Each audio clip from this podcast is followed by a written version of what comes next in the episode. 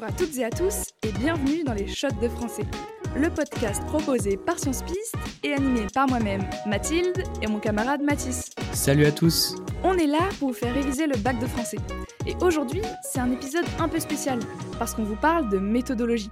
Et oui, parce qu'il ne suffit pas de bien connaître les œuvres, il faut savoir en parler le mieux possible. Et dans cet épisode, on s'intéresse à l'épreuve écrite. Bon, euh, j'avoue que moi, perso, c'était pas la meilleure expérience de ma vie d'être plongée pendant 4 heures sur ma copie de bac.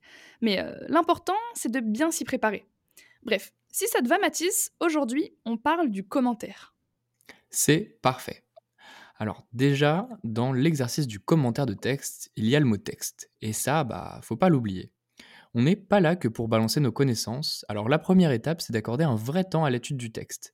Mathilde, concrètement, comment tu t'y prends? Bah alors, euh, moi, ça peut paraître un peu bizarre, mais la première chose que je fais, c'est de cacher le texte. Je regarde tout ce qu'il y a écrit autour, c'est-à-dire euh, l'auteur, la date et le titre du texte. Ça me permet de me situer et de savoir à peu près à quoi je peux m'attendre.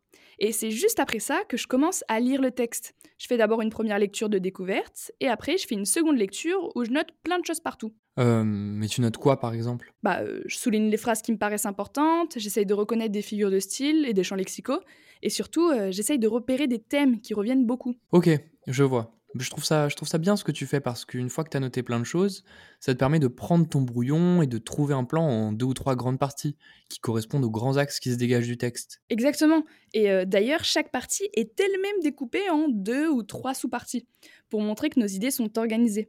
Bref, une fois qu'on a tout ça et qu'on sait à peu près de quelles idées on va parler dans chaque sous-partie, on peut commencer à rédiger. Et évidemment, euh, on commence par... L'introduction. C'est une partie hyper importante de la copie parce que ce sont les premières lignes que le correcteur va lire. Alors, euh, faut être hyper carré.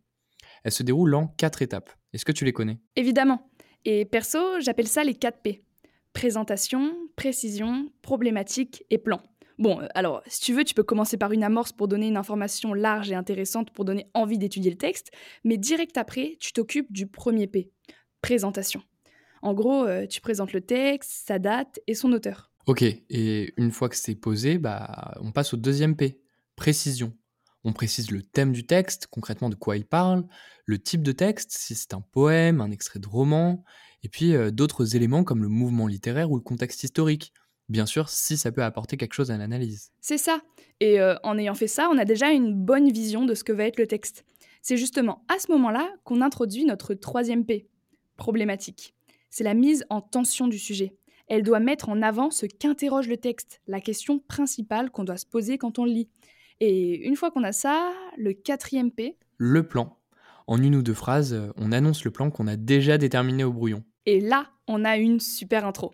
On passe donc au développement.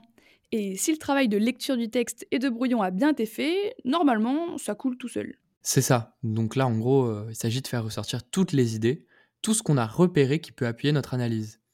Et alors surtout, le gros conseil que je donnerais, c'est de mêler le fond à la forme. En fait, euh, quand tu mets en avant une idée dans le texte, il faut souligner comment cette idée a été décrite. Ça peut être euh, en utilisant des procédés littéraires comme des figures de style ou euh, en parlant à un certain temps. Et ça, ça nécessite de bien connaître les figures de style et les mouvements littéraires. Mais ne vous inquiétez pas, on vous prépare un épisode sur le sujet. Et t'aurais pas un autre conseil pour le développement, Mathilde? Alors oui, maintenant que j'y pense, il y a un conseil qui est primordial dans le commentaire et qu'il faut absolument appliquer, c'est citer sans paraphraser. En fait, euh, quand on fait un commentaire de texte, on explique le texte et pour ça, il faut absolument le citer. Mais attention, si on cite un passage, c'est pour l'expliquer avec ses propres mots. Donc il ne faut surtout pas juste répéter ce que dit le texte, mais analyser ce qu'il y a derrière l'extrait cité. Ouais, tu as raison de préciser ça. Bref, euh, il nous reste juste à parler de la conclusion. Alors elle est très simple, mais il faut pas la bâcler. Tu connais les deux étapes, Mathilde? Oui, d'abord, on reprend notre problématique et on montre qu'on y a bien répondu grâce à notre plan. Par exemple, euh, si notre problématique c'était comment Victor Hugo a-t-il retranscrit sa vie à travers la poésie, il faut conclure avec des phrases qui reprennent les axes du plan pour montrer qu'on a fait le tour du sujet. Ok, et une fois qu'on a fait ça, on essaye d'élargir en faisant une remarque sur une autre œuvre de l'auteur ou du mouvement qu'on peut mettre en lien. Un événement historique euh, en rapport avec le texte. C'est ça? C'est ça. Bon, Mathis, pour conclure cet épisode, tu nous donnerais pas tes meilleurs conseils de présentation? Ah oui, oui, oui, tu fais bien de les mentionner parce que si la copie est mal présentée, bah, c'est comme si on n'avait pas compris l'exercice. Alors surtout, on saute des lignes entre l'introduction et les parties, entre les parties et la conclusion, et entre les parties elles-mêmes. Et bien sûr, euh, on essaie d'utiliser un vocabulaire précis et adapté. Ok, c'est noté. En tout cas, c'est tout pour aujourd'hui. N'hésitez pas à partager ce podcast avec vos amis qui sont en train de réviser. Et n'oubliez pas de faire un tour sur nos Instagram, sciencepiste et studiogramme mthld, pour enregistrer la mini-fiche de synthèse associée à ce podcast et à vous abonner.